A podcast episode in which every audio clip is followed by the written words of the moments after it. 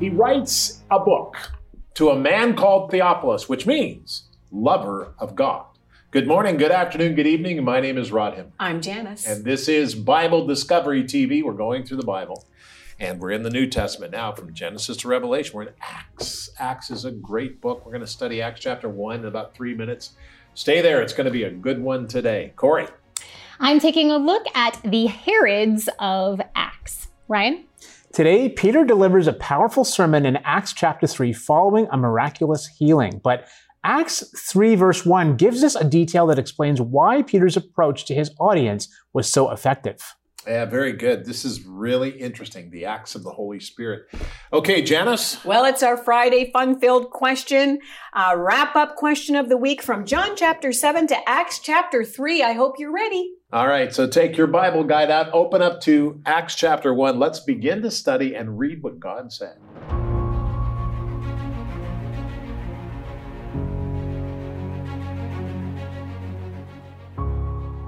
Acts 1 1 through 8. The former account I made, O Theophilus, of all that Jesus began both to do and teach until the day in which he was taken up, after he, through the Holy Spirit, had given commandments to the apostles whom he had chosen, to whom he also presented himself alive after his suffering by many infallible proofs, being seen by them during forty days, and speaking of the things pertaining to the kingdom of God. And being assembled together with them, he commanded them not to depart from Jerusalem, but to wait for the promise of the Father, which, he said, you have heard from me. For John truly baptized with water, but you shall be baptized with the Holy Spirit not many days from now. Therefore, when they had come together, they asked him, saying, Lord, will you at this time restore the kingdom to Israel? And he said to them, It is not for you to know times or seasons which the Father has put in his own authority but you shall receive power when the Holy Spirit has come upon you. And you shall be witnesses to me in Jerusalem, and in all Judea and Samaria, and to the ends of the earth. Acts chapter 1, verses 1 through 8. Acts chapter 1, 2, and 3. Luke continues to write. This is absolutely amazing. Many avid readers of the Bible, as well as Bible scholars, have noted that the book of Acts is a sequel to the Gospel of Luke. Now, it is what happened next. Like Luke, Acts was written to a man by the name of Theophilus. His name actually means lover of God. This time, however, the book focuses on the fulfillment of Jesus' words that the gospel will be preached to Jerusalem, to Samaria, and to the world. Luke specifically tracks Peter and Paul. And when we get to see roughly the first three decades of the church as it grew after the resurrection and ascension of Christ. Now, Acts chapter 1 through 7. This highlights a time just after the resurrection. Acts chapter 8 through 12 features mainly the work of Peter and Acts chapter 13 to 28 then focus on Paul, the former persecutor of the church. What an amazing testament to the activity of the Holy Spirit of God. I mean, God's presence in the lives of believers changes so much, both then and now. Now, once we've confessed our sins and asked God for forgiveness, once we've taken on the name of Christ and his righteousness, the world around us should also change because we're in that world, even though we're not of that world. This is fascinating. it's just absolutely amazing. And as I said, the book of Acts is written as a sequel to the book of Luke. And uh, the Acts of the Holy Spirit, I like to call it. But this is absolutely fascinating. So take your Bible guide and turn to it today. If you don't have one, call us or write to us and we'll send you one.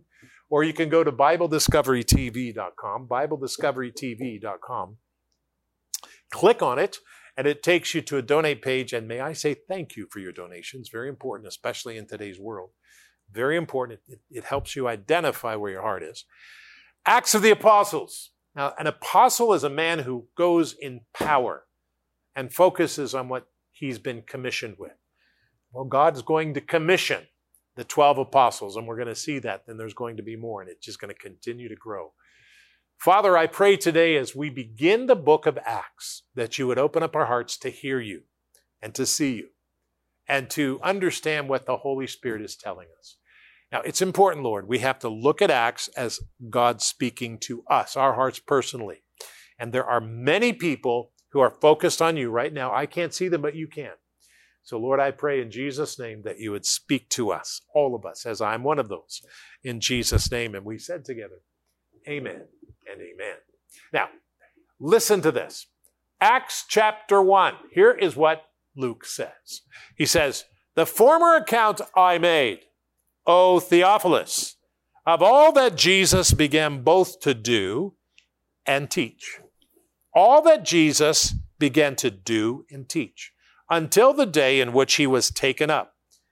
After he, through the Holy Spirit, had given commandments, Jesus had given commandments to the apostles whom he had chosen, to whom he also presented himself alive after his suffering by many infallible proofs being seen by them during 40 days and speaking of the things pertaining, this is important, to the kingdom of God. That's amazing. Now, let's go back. The name Theophilus means lover of God. If you are a Christian or a Christ like person, Acts is written to you. It's your letter. It's a letter from God to you. This chapter, this book, series of 28 chapters, is your letter. I'm letting you know. God has written it to you. And now, many people, for the first time, are reading it. They're reading it all the way through. It's very important. And every book of the Bible is your letter. You should read what God has said to you. I want to stress that. That's very important. We could talk more about the first three verses of Acts, but I just needed to stress that. Let's go on because this gets even better. Acts chapter 1, verse 4. Here's what it says. And being assembled together with them, he commanded them, this is the disciples, he commanded them not to depart from Jerusalem, but wait for the promise of the Father, which he said, You have heard from me. The promise of the Father? What's that?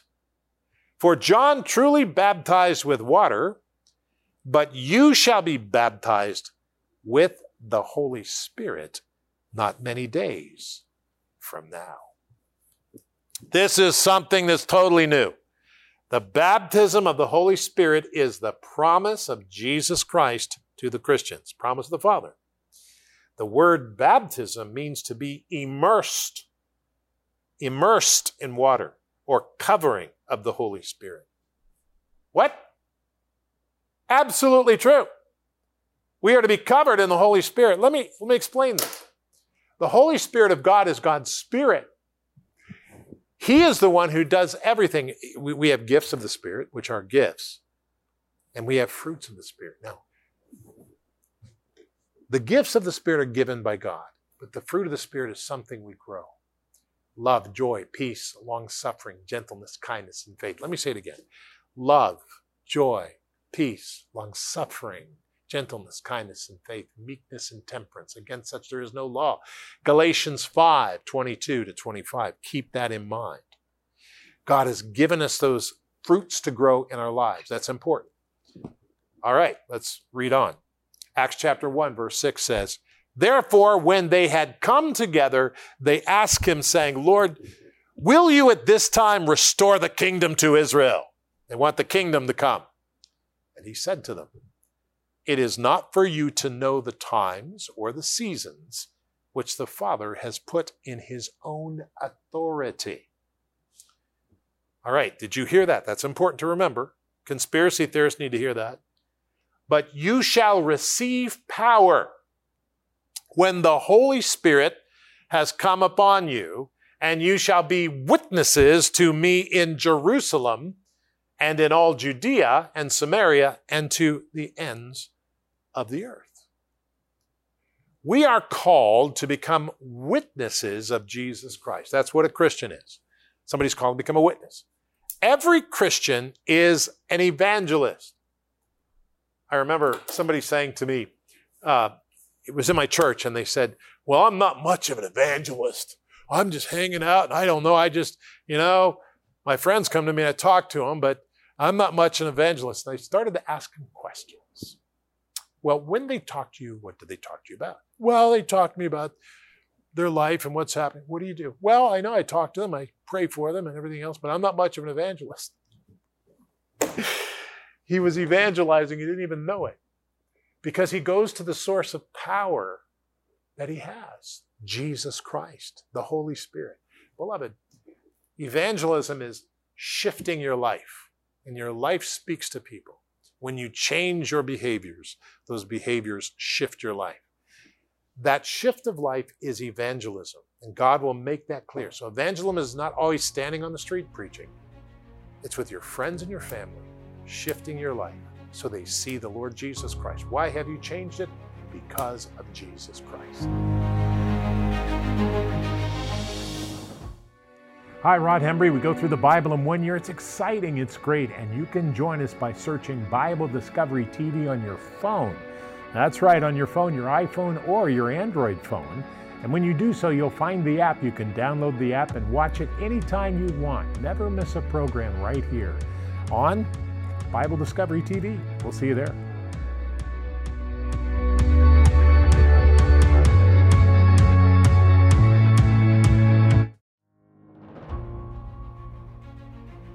All right, so we are in the book of Acts now, where after the resurrection of Christ, we're, be- we're seeing the church begin to grow and in comes another King Herod. It is not the same King Herod as Herod the Great. We've moved on, not one generation, but another generation now. We have the grandson and great grandson of Herod the Great, confusingly both called Agrippa. Take a look.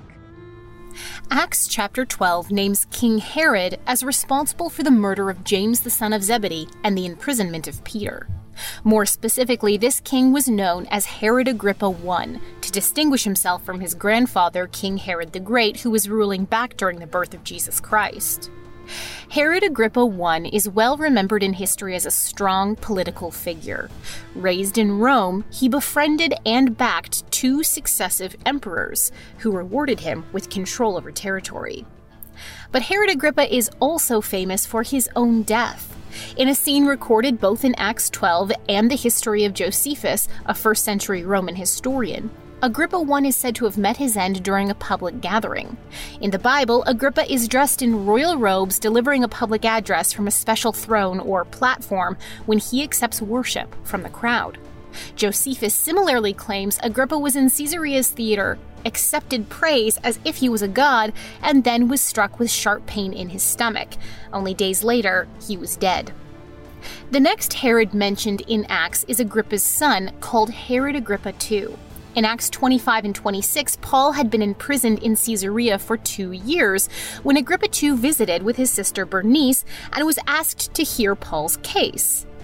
Agrippa II concluded that Paul was innocent, but since Paul had appealed to the emperor, he had to travel to Rome to be given trial there.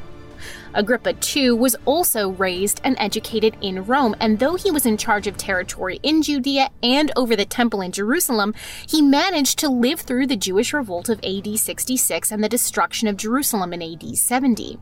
During this time, he tried unsuccessfully to diffuse the political social tension between Rome and certain factions of the Jewish population. When the rebellion turned into full fledged war, Agrippa II gave aid to Roman General Vespasian and his son Titus, who both ended up serving as Roman emperors. With friends in the highest of places, Agrippa II's territory was enlarged, and he was able to rule until his death in AD 93. So there we go. I hope I hope that that helps you uh, be able to identify the different Herods. You know, in Acts, they're not the same person, but they do come from the same family. You know what's interesting? Uh, yeah, they do. And what's interesting is that the authorities or the governments or the man-made governments mm-hmm. uh, are always there as the church is now jesus christ in us is always there and it's fascinating and peter and paul uh, take a shot at how we do how tell us how to do it according to what the holy spirit says. Mm-hmm. we're going to get into this in the the uh, book of romans. It's very interesting.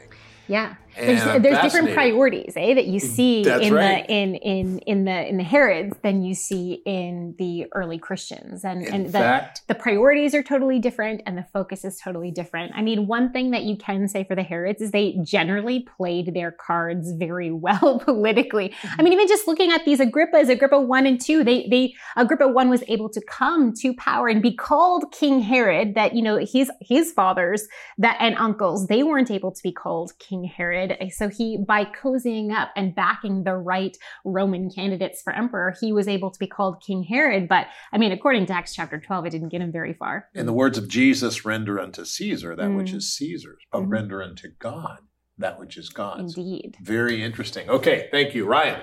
Okay, so my segment today revolves around Acts chapter 3, in which the Apostle Peter gives a powerful sermon following the healing of a man who had been lame from since he was born.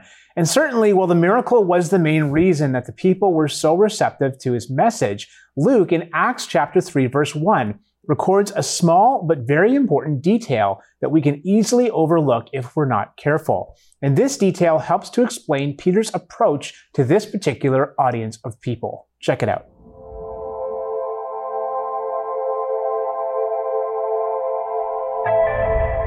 In Acts 3, Luke records how Peter and John, while on their way up to the temple, met a man who had been lame from birth.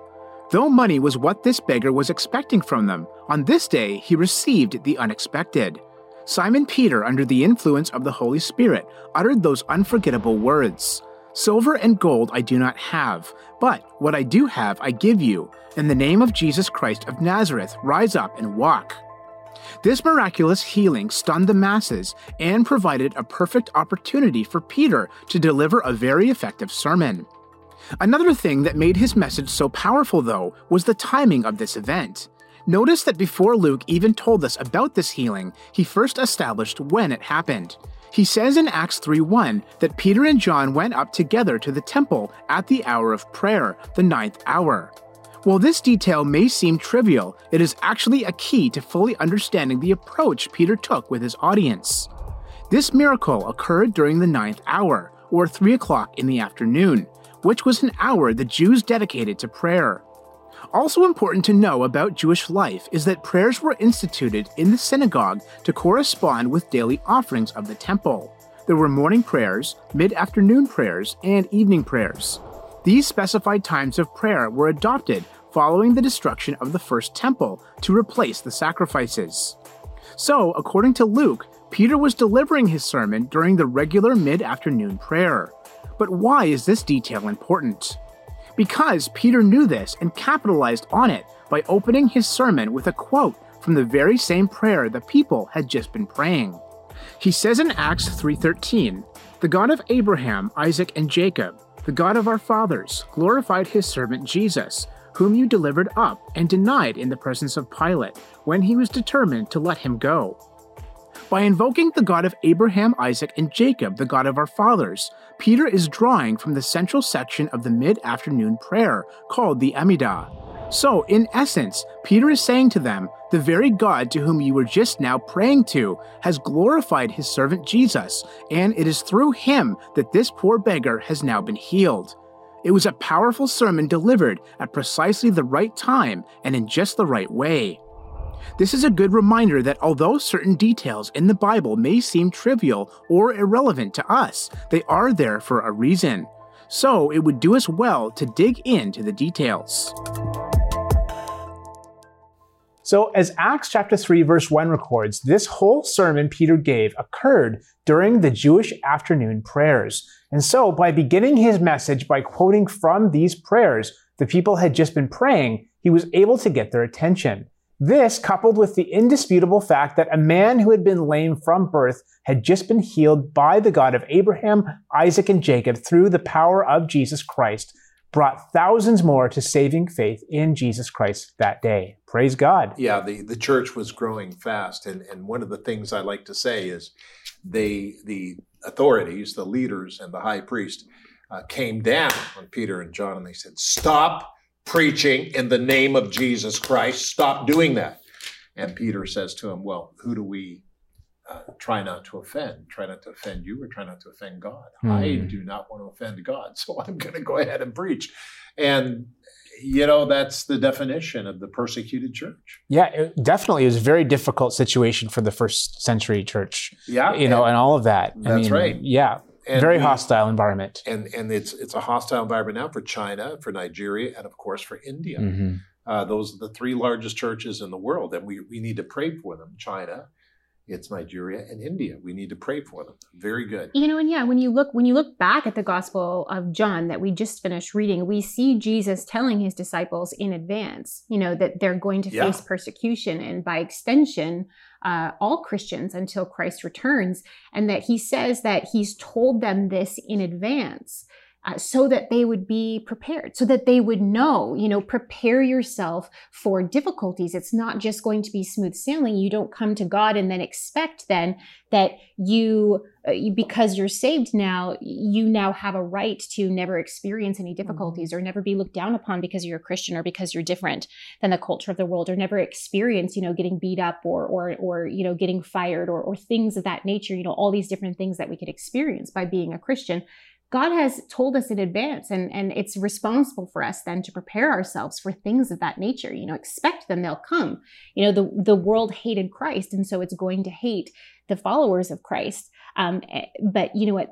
That's okay. Suffering for Christ is okay because this world is not it. This is not the end. We have such a higher hope than a good life here and now. Of course, we hope for a good life here and now, but our bigger hope, our deeper hope, is for the best life later on with Yes. Christ because he's going to remake heaven and earth and we're going to be with him in his presence forever. So, So I think that, that sorry. No, so I was just I was just going to say that it's interesting too that that oftentimes our human nature says, well, then maybe I should just compromise with Yeah. some of the, the the teachings of Yeah. Jesus because you know we're uh, we're different now than we we were then or they were Right. then, and then we get that mindset that it becomes okay that Jesus would be okay if we just compromised and Yeah. and and so that we would be more likable, we would be more like the world, so then we can attract the world, and that's actually not the truth. Yep. We need to be followers of Jesus, not get in Yeah. first, and and that that can mean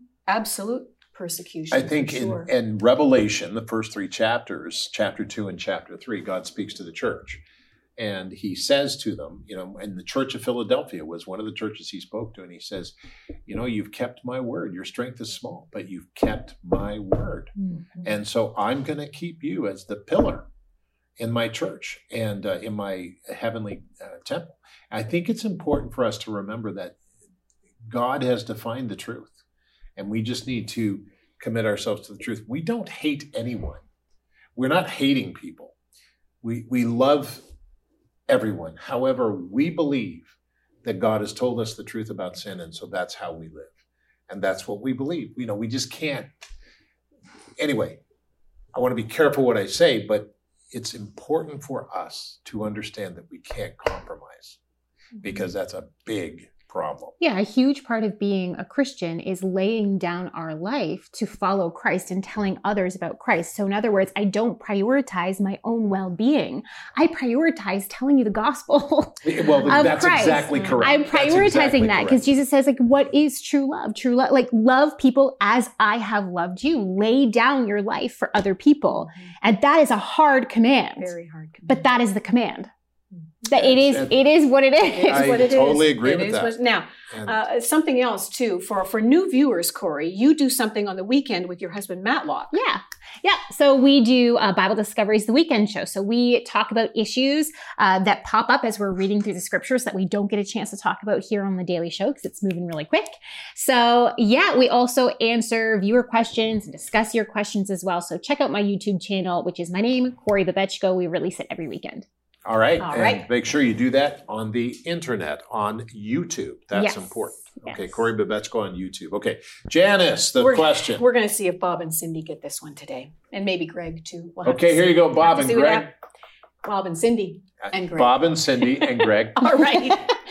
what was the name of the high priest servant who had his ear cut off by Peter, but then healed by Jesus? What was the name of the high priest's servant who had his ear cut off by Peter, but then healed by Jesus? Was that number one, Malchus, number two, Malachi, or number three, Matthias? Number one, Malchus. Three M words here. two, Malachi, or number three, Matthias. Three M names. What was the name of the high priest servant? Well, they're all very nice names. They are. Um, Especially that last one. The name of my second child, Matthias. Yeah. but we're going to go with Malchus. yes, You're gonna Go definitely. with Malchus. All right. Well, we'll see what Bob and Cindy says. We'll see what Greg says, and there's also a plethora of others who are going with these answers. If you guessed number one, let's take a look at John 18, verse 10. Then Simon Peter, having a sword, drew it and struck the high priest's servant and cut off his right ear. The servant's name was Malchus. So if you said Malchus, you're absolutely right. Well done. Very good. Thank you so much. And we want to remind you to continue reading God's Word. Check out the weekend program on the internet on YouTube.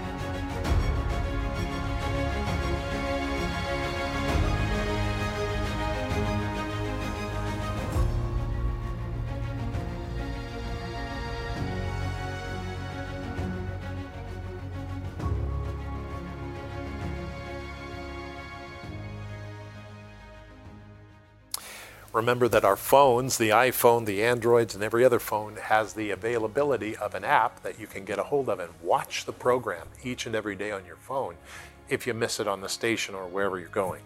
And I want to encourage you that you can do that. Today, let's pray.